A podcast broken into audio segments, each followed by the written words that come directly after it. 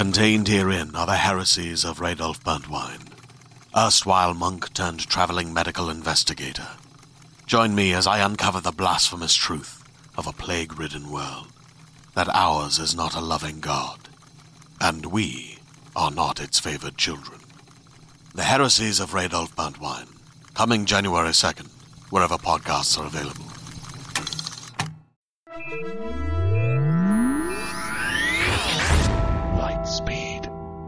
Hello, and welcome to the Lightspeed Magazine Story Podcast. I'm your host, Jim Freund. Lightspeed Magazine is edited by John Joseph Adams, and our podcast is produced by Skyboat Media. Today's story is The Streets of Babel by Adam Troy Castro, narrated by Stefan Rudnicki. This story is copyright 2018. Adam Troy Castro made his first nonfiction sale to Spy magazine in 1987. His 26 books to date include four Spider Man novels, three novels about his profoundly damaged far future murder investigator, Andrea Cort, and six middle grade novels about the dimension spanning adventures of young Gustav Gloom. Adam's darker short fiction for grown ups is highlighted by his most recent collection, her Husband's Hands, and Other Stories. Adams' works have won the Philip K. Dick Award and the Seiun in Japan and have been nominated for eight Nebulas, three Stokers, two Hugos, and many international awards. He lives in Florida with his wife Judy and either three or four cats, depending on what day you're counting and whether Gilbert has escaped this week. So it's time to buckle up. We're going to light speed. The Streets of Babel by Adam Troy Castro. The city surrounded him while he slept. He had been fleeing it for four days.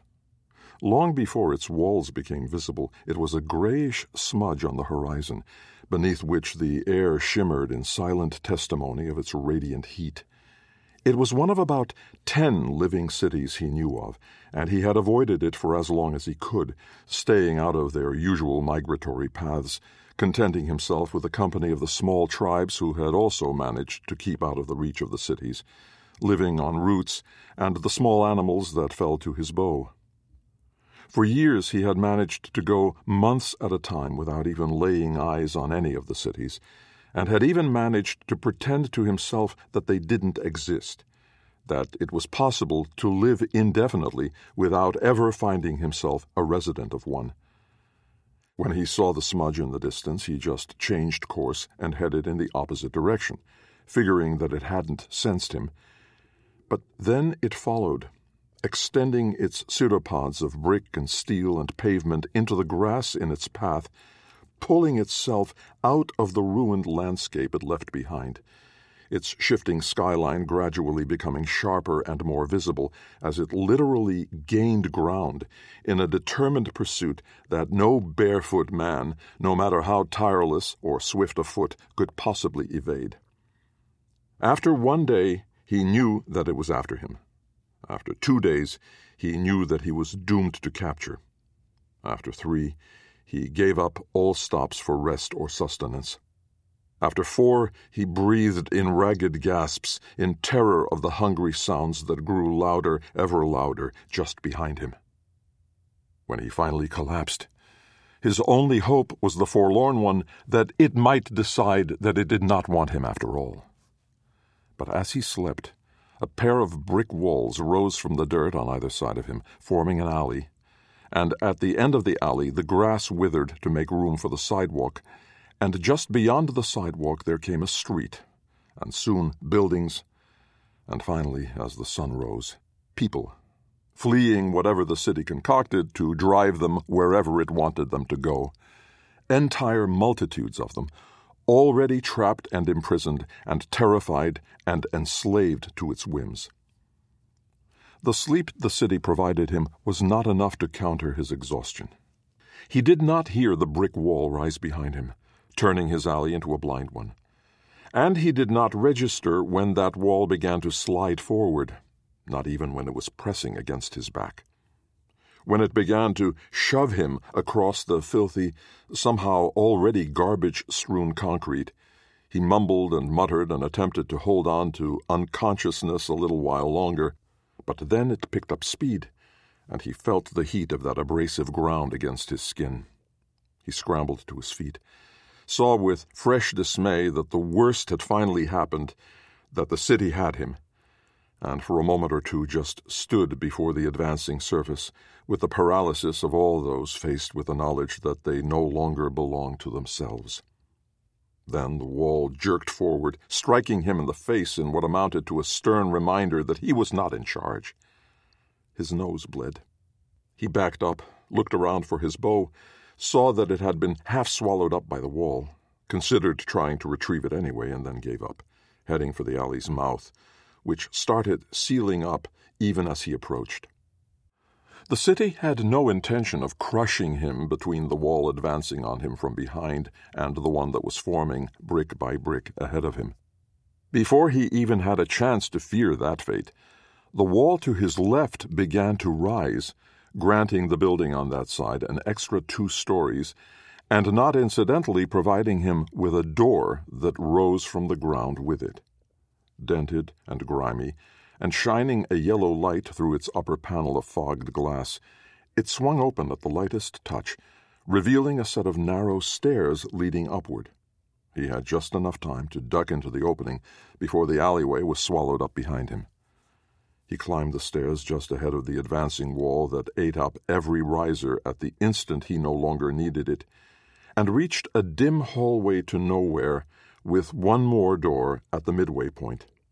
This he went through, to find a cramped little apartment with ugly wallpaper and a flickering lamp and a sooty window looking out at the city. Upon investigating the view, he found out that he was much higher up than he should have been after climbing only one flight, but the floor was still ascending, and as it achieved an altitude higher than that of the surrounding buildings, he was able to look out upon the cityscape and confirm that he was now fully encircled, the grid of its streets extending for miles before the advancing membrane that was the city, claiming more territory for itself. He could just barely make out grasslands in the far distance, but they were clearly lost to him. No man could head for the outskirts of a city in the face of all the opposition the city would place in his path and hope to exit unless it wanted him to go not even if he ran like the wind. Then a gleaming glass skyscraper erupted upward and erased his view, providing him instead with a mirror reflection of the building in which he was now imprisoned. A dull gray monstrosity with gargoyles and cornices, and there his own naked and blurry form, standing at one window looking out. A man in a box that was just like all the other boxes around it which were themselves contained in a building that was a stack of boxes. He was not the only one looking out, he saw. There were similarly forlorn figures in the windows above and below his, though it was possible to look past them to the patterned walls of the chambers in which they were trapped, and see that those walls had advanced more cruelly than his own, effectively pinning them against the glass. He took from this the lesson that the city could always punish him for not hurrying in whatever direction it wished to hustle him. It could make of him even more confined a prisoner than he was now. He looked down at the streets and saw hundreds of people heading in all directions, their clothing differing from those that surrounded him in only the slightest details. Most were hurrying and looked like they were used to hurrying the sidewalks nipping at their heels with little bulging ripples that pursued them and drove them forward on whatever errands the city found fitting for them. There were collisions, one rebounding against another, others colliding head on, trying to avoid a direct confrontation whenever possible, except in those cases where clearly the city wanted them to fight. One man hesitated for some reason known only to him, and the pavement reared up on all sides of him, forming an egg shaped protrusion that sat undisturbed for a moment before it sank down into the earth, taking that unfortunate pedestrian into the depths.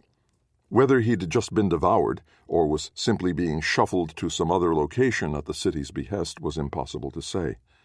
Either way, nobody around him had the time to notice. They had their own errands, their own destinations, whether known to them or not. His window tilted sideways, becoming a parallelogram that blinked like an eye and was gone. The wallpaper bubbled, lost its pattern, and became tile. A drain opened up in the floor between his bare feet. Hot water showered down on him. He found soap in a dish that wasn't there before, was gifted with the knowledge of its purpose, and lathered up, turning his face toward the spray. It tasted bad. It was water, and it was hot, but it had a nasty, rusty quality, as if the city was now sick in some way, and the sickness was carried by the very pipes. He still took pleasure in cleaning himself. He was a man who had avoided the company of other men for much of his life, a man who for months out of the year slathered himself with grease to protect himself from the insects that at some times covered the grasslands in swarms like black clouds, a man who only rarely had cause to consider his own stench. But the city would not allow him to persist in such unsanitary habits, and had now afflicted him with the awareness that here he was expected to do better. So he washed and the water puddling at his feet turned first black, then brown, then clear, before the water stopped without any input from him. He felt disappointed. It had been pleasurable. He left the shower, instantly dry, and the room shifted again, becoming a closet with many identical hanging outfits.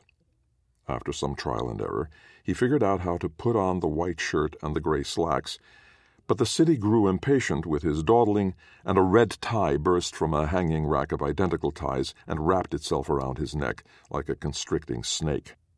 Further firm guidance provided him with shoes, a jacket, and a brimmed hat, which adjusted itself for size before the apartment constricted and forced him back into the hallway, which itself constricted and forced him down the stairs to the street.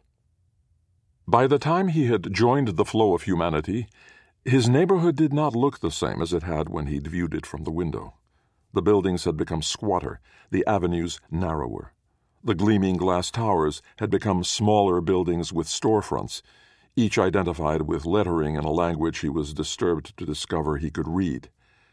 One place provided clothing of a sort somewhat different than the outfit he wore. Another produced music a third intoxicating beverages, and a fourth hot food, which it occurred to him that he wanted. But when he hesitated at the enticing scent that came from that one open doorway, the pavement at his feet pricked him with fangs of stone, and he was driven onward, forced to ignore the stabbing pains in his feet. He picked up the pace and saw that he was approaching a corpse lying half in and half out of the gutter. The upper half of his head flattened as if from the impact of some falling object. But there was no object, and the source of the unfortunate's wound remained mysterious. Every impulse in his own body argued that he should slow down, kneel before this victim of the city's arbitrary pace, and show the respect that such a tragedy deserved. But the little ripple guiding him onward would not have it, and so he found himself stepping over the body ignoring it, leaving it behind for someone else to deal with. Everyone around him did the same thing. He wanted to ask them whether it was always like this, but he was not given enough time for such a conversation. He was just driven on, down that street, and left onto another, and then right onto still another, the pace picking up, the sense of urgency growing. After hours of this, which amounted to nothing more than walking in circles as far as he could see, he was directed toward one of the storefronts and into a room lined with shelves on which sat dusty glass jars bearing liquids of varying colors, which might have been balms or beverages or any other damn thing, not that it mattered, because he was no more than four steps into the room before the walls swallowed the containers and the shelves became bare. The room darkened but for a wedge of light leading to a brightly lit hallway in the back, and he headed that way, hoping at least for some point to the long day of racing around like a fool. But the hallway turned out to be almost the length of a city block itself, and he had enough time to despair of any such conclusion before he emerged into a room where many different men and women sat typing at workstations. No sooner did he rest his weight on the unoccupied chair than cubicle walls sprung up and up and up, four of them, rising to the tiled ceiling and thus shutting him in with nothing to do but respond to the machine's demands of him. It was a minor math problem. He was not a man who had ever had any real use for numbers, had indeed been so primitive that he'd never had any need to understand any more than he could count on his fingers or toes.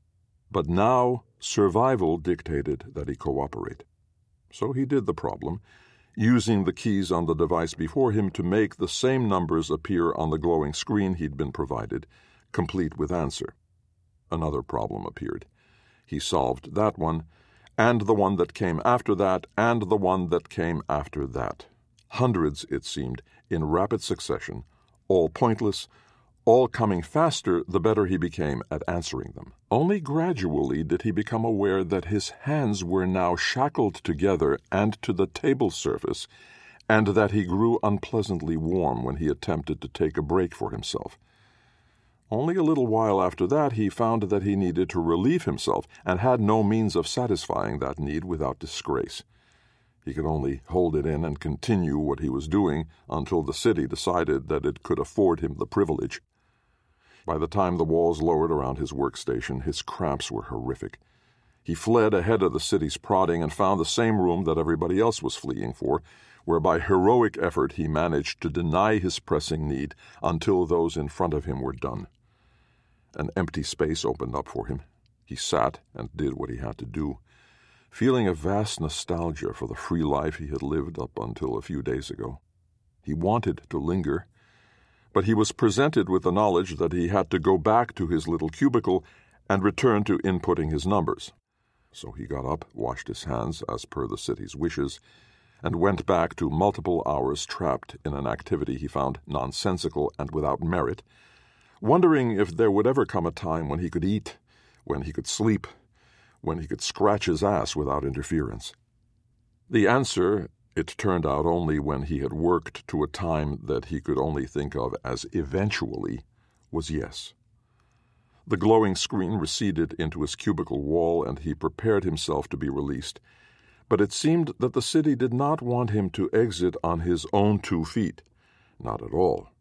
It would take care of moving him. His desk remained in place, but his chair descended through what seemed like an endless vertical shaft while he pounded at the walls.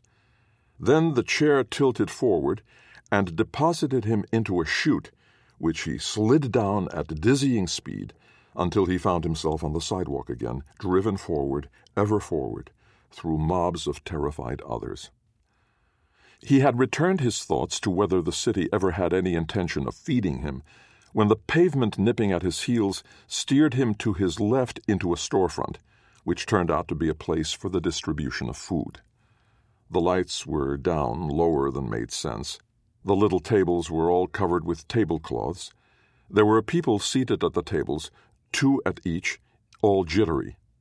There were women with men, men with men, women with women, and one table where a single woman sat, her eyes little circles in which smaller circles bounded about, as if searching for a means of escape. He was prodded to the other side of that table. A chair popped out of the floor, jabbing at his thighs and demanding his occupancy. He collapsed into it with an audible woof, whereupon a strap whipped across his midsection, buckling him in. The city spoke to him. This is your wife.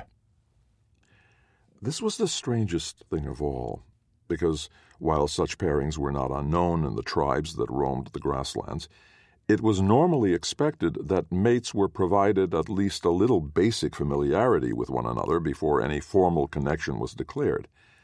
But the city didn't have time to waste on such folderol. It needed him paired with her just as it needed all these other people paired with the other strangers sitting across from them, and it was not willing to brook argument. So he offered a little crooked half smile as apology, and she offered the same though there was more resignation in her expression than he would have liked. She uttered a number of words in a language he didn't know, that to him sounded like she'd stuffed her mouth with pebbles and was gagging on them. He spoke to her in his own tongue, a businesslike dialect of few words and no appreciable poetry that had always gotten right to the business of whether anybody in the immediate vicinity knew how to make a fire and where all the tastiest grubs were. She grimaced at the sounds coming out of his mouth. Whatever she said next remained a mystery to him, but was clearly not very nice. Whatever calculus she used to define the attractiveness of males, he clearly did not add up to very much. This was also a familiar situation to him, unfortunately. The sad thing was that by his own matching calculus, she really wasn't all that bad, her specific allotment of facial features combining to convey what would have been an inviting impression if she wasn't so scared and despairing and pissed off. But her hair was ridiculous. It was all combed and shiny. A pair of swinging doors slammed open in the rear of the chamber, and a parade of men and women in identical outfits burst in at the hurried pace of antelope being driven off the edge of a cliff. They were all carrying trays of food, which they dropped off at every table in the room before the floor ushered them all back out of an exit that sealed behind them. The meals appeared to be cooked meat covered with some kind of sauce. There were also vessels filled with water. His wife, ravenous, grabbed the slab of meat with both hands, jamming it into her mouth as if experience had taught her that taking any more time with it risked its removal before she'd had enough. He followed her example, digging into his own course, and discovering within his very first few bites that whatever the city did in order to prepare food also robbed it of everything that made food pleasurable. It was like chewing on sand and he almost choked on it before sternly advising himself that if he wanted to live, he should take what was offered. He ate four bites, and he gulped a taste or two of the water before a bell rang, and the chairs belonging to every diner all swiveled on their axes and slid forward on invisible tracks, forming a train that proceeded single file through a fresh opening in the wall, where they chugged along for a while until the couples began to peel off into side passages.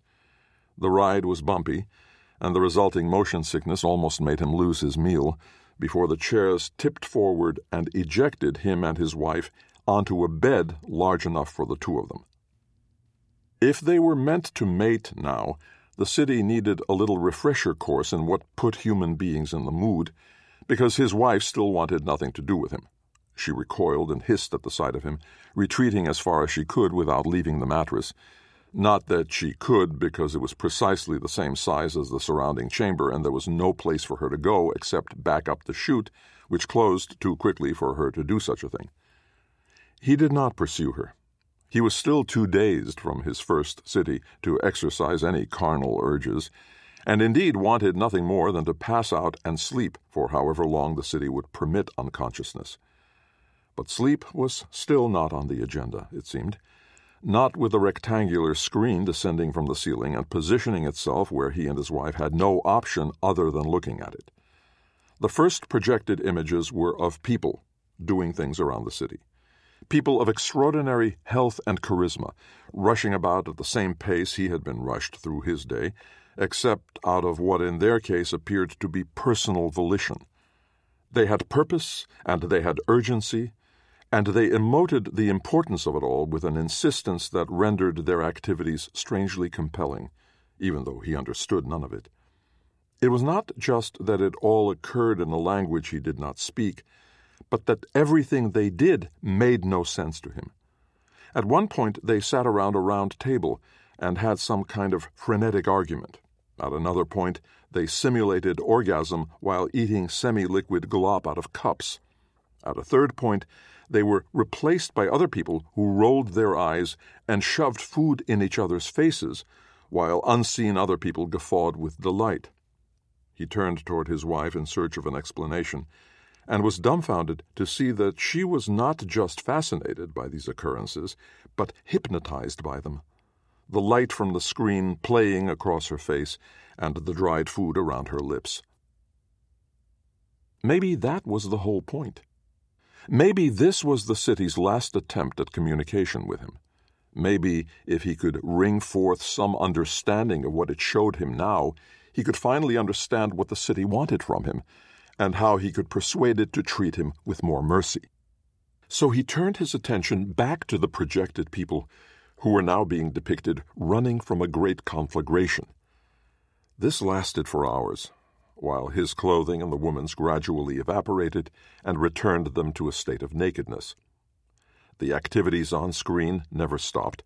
Some random good looking people ran about doing incomprehensible things, only to be replaced by some other random good looking people doing other incomprehensible things, and none of it seemed to make any sense and there did not seem to be any way to stop the images from coming. It was only after soft feminine snores began to rise from the other side of the mattress that he understood that the city intended the images as some form of narcotic, and this appalled him, because they were having the opposite effect, keeping him awake despite his state of total exhaustion. Maybe it was something he would get used to. As an experiment, he tried closing his eyes but the wall grew a needle and jabbed him awake. Sleep, it seemed, was permitted for his wife, but not for him. He groaned in dismay, hurled a few choice curses that would sear the ears from anybody who understood the language, by trial and error found an altitude for his eyelids that he could be permitted to maintain without further punishment, and in that way dozed until gradually becoming aware that the lighting had changed. He woke and found a wall had descended and sliced the room in half, separating, if not permanently divorcing him from his wife. The screen was now showing more sexual images, ones that happened to appeal to his preferences as a man of the grasslands. There was darkness, there was a fire. There was a woman covered with a pleasing sheen of grease to repel blood drinking insects. There was a familiar and welcoming look in her eyes, and there she was, kneeling on hands and knees so that he, the observer implied by the image, could rut with her. He was erect at once, with an intensity he hadn't known since he was young and first discovered that the part of his body he used for urination could also do this wonderful thing. He was about to use his hand to achieve release when he discovered that the city took care of even this. A tube had extended from the wall, claimed his penis in a grip as tight as he could possibly desire, and fortunately no tighter, and began to pump away. He almost succumbed to panic because where he came from, things grabbing him there without permission were nothing to take pleasure in. But before he could offer much rebellion, it clarified that it knew exactly what it was doing and was as skilled at the task as it needed to be. It was also efficient not allowing him to soften, much as the circumstances suggested just that. In a matter of minutes, he released, and it did too, retreating into the wall with a total lack of concern for his dignity. Nor was dignity fast in returning. For five full seconds he was deluged with warm water, then with hot air. He was dried in seconds. Then the images on the screen stopped, and the wall separating him from his wife rose back into the ceiling. Something was off about the timing of all these actions, though, because just before the intervening wall completed its retreat into the ceiling, he was able to catch a glimpse of something, some unknown thing, disappearing into the wall on his wife's side of the bed. But if he had been tired before, he was now even more so. Too much to consider anything that had happened. He closed his eyes and was this time permitted sleep. His wife was gone by the next morning when his mattress tipped to roll him out of bed. Once again, the city coordinated his bathing and dressing. He was a little slower at obeying its commands than he'd been yesterday, because by now he was really getting sick of this shit. And this time, when one of the city's limbs prodded him in the small of the back, he whirled around and slapped it away, something that only resulted in it slapping him harder. He knew a curse phrase from childhood, one that translated as a helpful suggestion that its target enjoy sexual relations with itself, and he shouted it now, not caring that this could not possibly help. A long object emerged from the wall and jabbed him once, causing a pain that impossibly involved not just the point of impact, but seemingly every nerve in his body. He bit his tongue It jabbed him again, and this time he retreated onto a platform that had come into being just that moment and which carried him downward and to the street. The angry pavement drove him via a different route, and it had to be a different route because the streets had a completely different layout than the one they'd possessed when last he traveled them, to a room very much like the one where he'd been enslaved the day before and this led to many more hours of jabbing at his keyboard in response to prompts that gave him time to despair about whether his life would now always be like this, being driven from place to place in order to pursue these tasks that meant nothing to him. Why would anybody build a city if this was what they were like?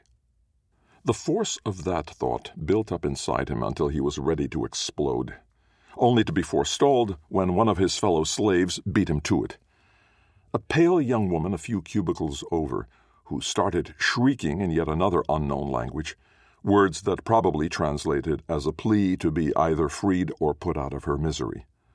The cries went on for almost a full minute before the ceiling came down like a hammer and erased her with a wet splat.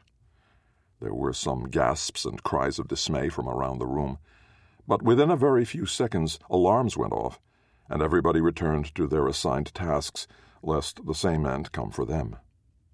An eternity later, the reprieve arrived, and he was transported through a series of tubes and conveyor belts to the street, a brightly lit place that no longer seemed to be a route to a definable destination, but a means of keeping him in motion for however long the city wanted to delay his delivery to somewhere he might have been permitted to rest. It gave him food, something greasy and coagulated that made him gag on its way down, and a beverage, something intoxicating that left him reeling and unable to focus. But beyond that, it permitted no refuge.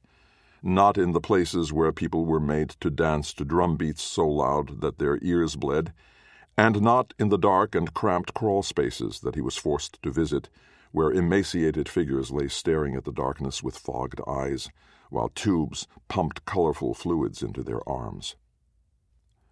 He got what rest he could aboard a crowded vehicle that circled those streets in jerks, finding what path it could through landmarks that changed with lightning speed, making any thought of a defined route ridiculous.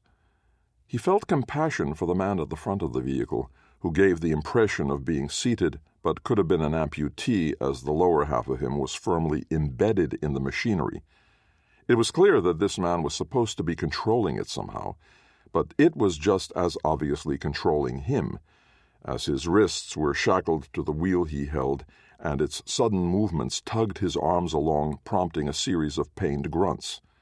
There was no way any man could have directed a vehicle through the constantly changing madness, but it was nevertheless work that was demanded of him, and so the captive driver sat, his eyes desperately fixed on the road ahead.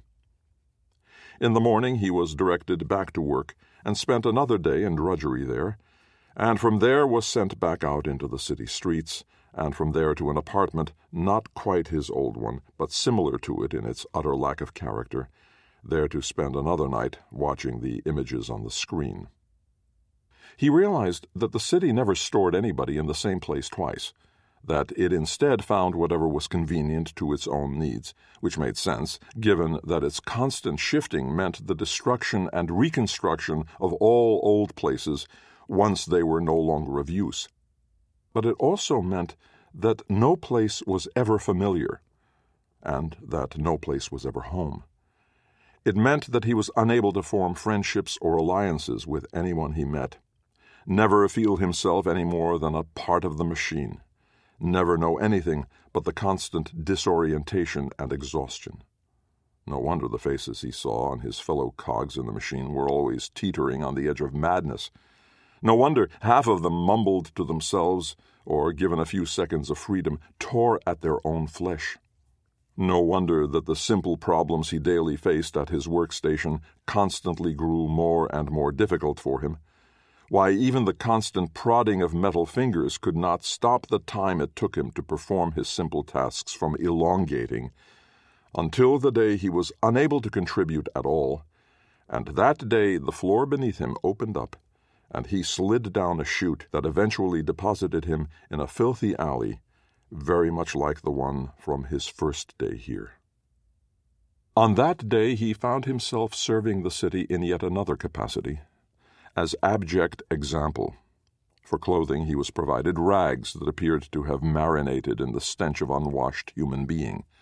For food, he was provided whatever garbage the mechanisms of the city deposited on the curb beside him. For activity, he was provided substances of various sorts that kept him stinking and unthinking. This was actually preferable to doing something more obviously useful, because it slowed his thoughts down to a mere trickle, and allowed for self awareness only when his next dose of oblivion drew near.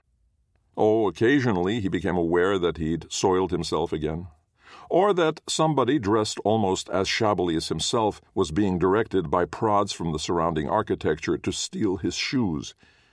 But for the most part, he lay wherever he was placed, heavy lidded, staring up at the day or night sky, muttering incomprehensibly whenever the fresher and more respectable citizens of the city were driven to step over him or to recoil at the sight of him.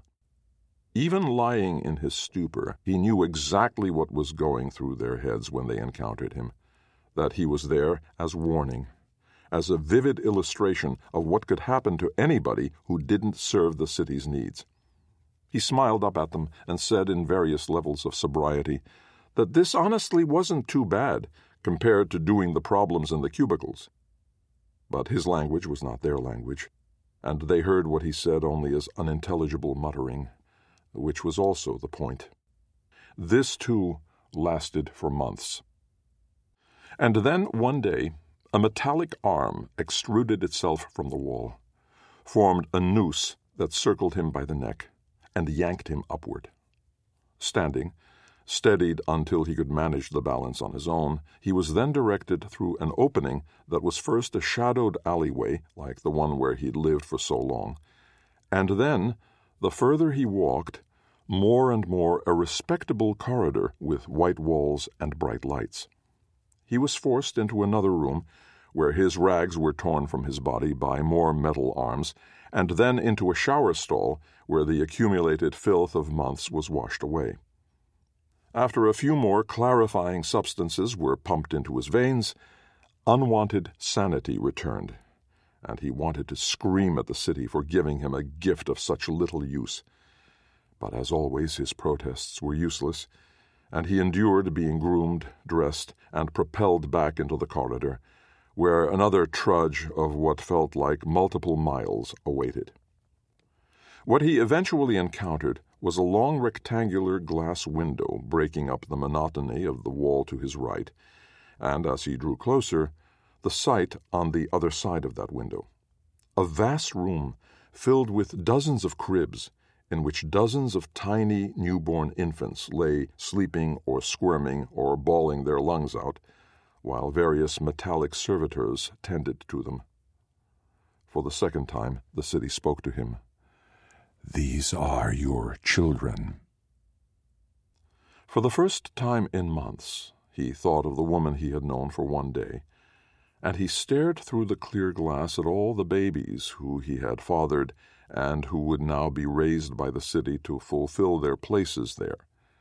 They would spend their whole lives being controlled at every moment, never knowing free will at any moment, never getting to experience the satisfactions of a full life.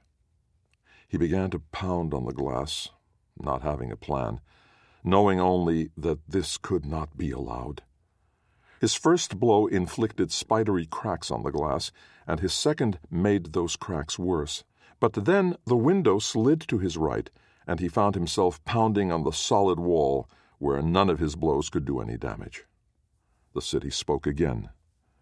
Your services are no longer required. He turned his head and saw the window sealing up as it receded up the corridor, and he began to run, even as it picked up speed and began to recede faster than he could possibly follow, as desperately as he ran, as much as he punished legs grown weak from months of near inactivity by forcing them to propel him on what he already knew to be a futile chase. He was running for less than a minute before he felt a fresh and almost forgotten sensation against the soles of his feet grass. He had not noticed when his shoes evaporated off his feet, nor when the floor retreated in a semicircle where he stood. And now that he did, he understood that the city had gotten what it wanted from him, and now desired nothing more to do with him.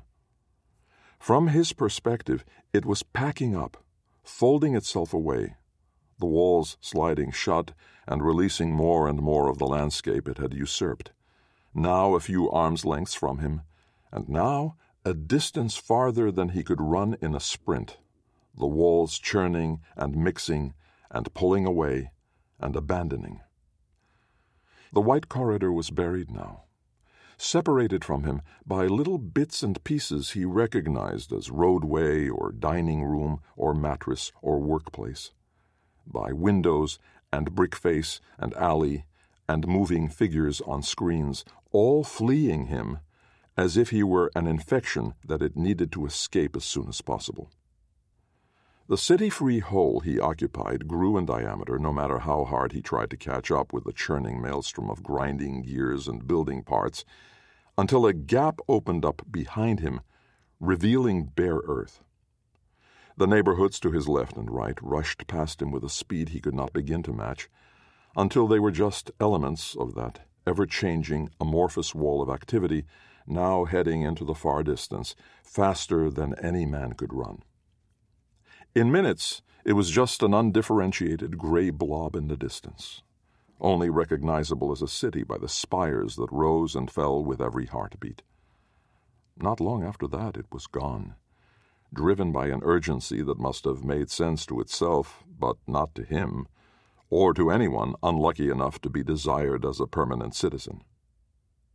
He ran until his lungs failed him, and then he walked until he encountered the one thing other than himself that the city had left in its wake his spear. He picked it up. It weighed the same. The city had even repaired its sole defect a chip that had formed when it had once struck ribs instead of soft flesh. That was, he decided, a considerate gesture, even if one not worth everything he had been through. Of what had happened to him in all that time, he understood almost nothing. Of what would happen now to his wife and to his children, he understood even less. And it was with the practicality of a solitary man of the grasslands that he shook his head and wrote them off as tragedies that he could not help. That if he wanted to survive from now on, he would now have to work on forgetting but now that the beast responsible for consuming so many months of his life was but a dot in the distance, he could only sum up the experience in one crystal epiphany that he'd return to many times in the days to come. He was not made for life in a big city.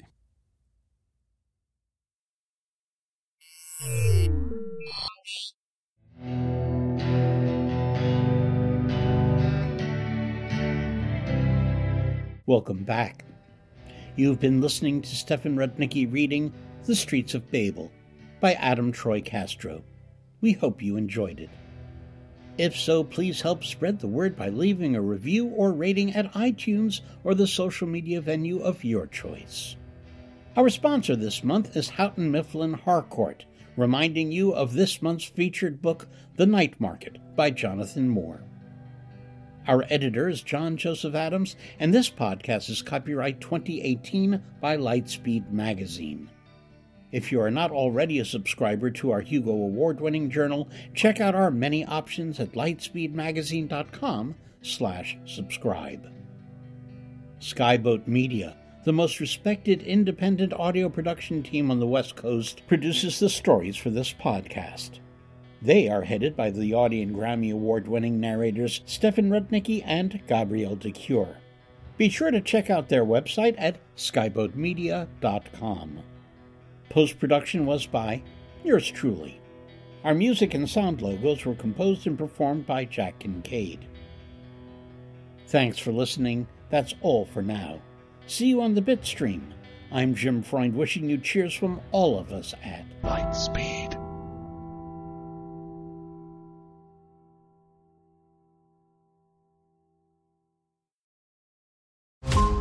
Every five minutes, a transplant candidate dies while waiting for a compatible heart, liver, or kidney. Imagine a technology that could provide those life saving transplant organs for a high price, and imagine what a company would do to monopolize that technology. On a remote island in Lake Superior, a team of geneticists unlocks this holy grail of medicine by reverse engineering the genomes of all mammals, creating an animal with organs perfectly suitable for human transplantation. They envisioned a docile herd animal, but one team member had another, darker vision. This ancestor is anything but docile.